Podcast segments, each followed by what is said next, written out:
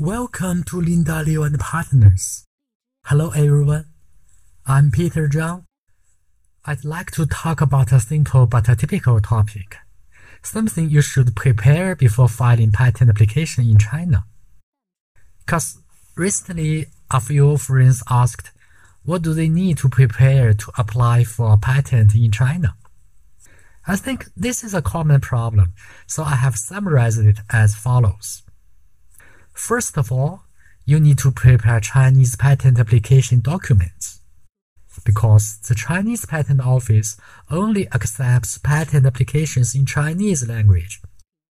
You need to translate application documents in foreign language into Chinese. In the case of a PCT application, the translation of the description and claims shall be consistent with the content of those in the international publication transmitted by the International Bureau of WIPO.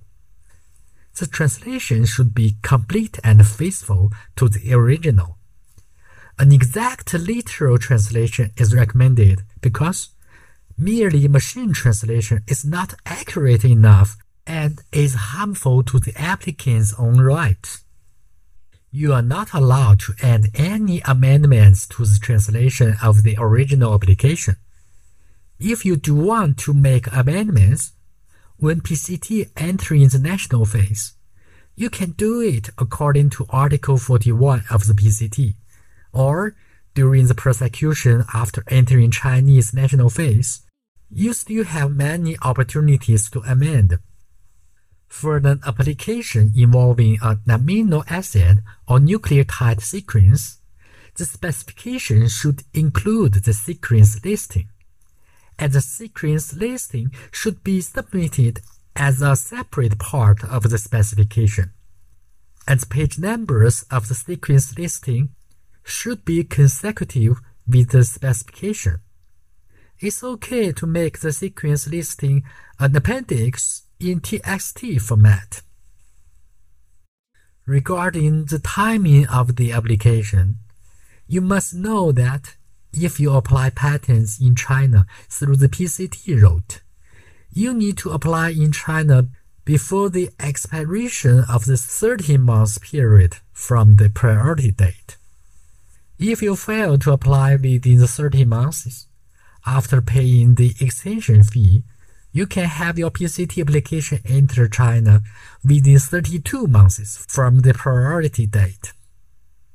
So your PCT has up to 32 months to enter China from the priority date. However, if you apply through the Paris Convention route, there will be no time extension. Next, you need to prepare a power of attorney, aka POA signed by the applicant. If the applicant is an entity, it needs to be stamped by the entity or signed by the person with signing authority. The scanned copy of the POA is sufficient, and the original is not necessary. You may consider signing a general power of attorney, aka GPOA, after receiving the original GPOA, the Chinese Patent Office will issue the number of the GPOA. Then, the POA may no longer need to be submitted when filing a patent application, and only the GPOA number needs to be filled in. Then, if priority is declared when entering China through the Paris Convention route, it is necessary to provide the priority documents this does not require translation, or a code of WIPO Digital Access Service, aka DAS code.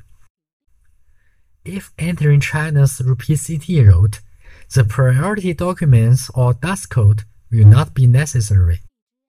In addition, and in a nutshell, if the applicant in the priority document is not the same as the applicant entering China, you may also need to prepare a priority transfer certificate. Finally, you need to provide or determine the following information. The original name of the applicant and his address. the Chinese translation of the applicant name and address, the original and Chinese translation of the names of the inventors, the nationality of the first inventor, and if the first inventor is a Chinese nationality, an ID number is also required. That's all for today's topic. Hope it's helpful for you. Feel free to contact me if you have any questions. As a leading IP law firm in China, we are always glad to help. Stay healthy and have a nice day. This is Peter Zhang from Beijing. See you next time.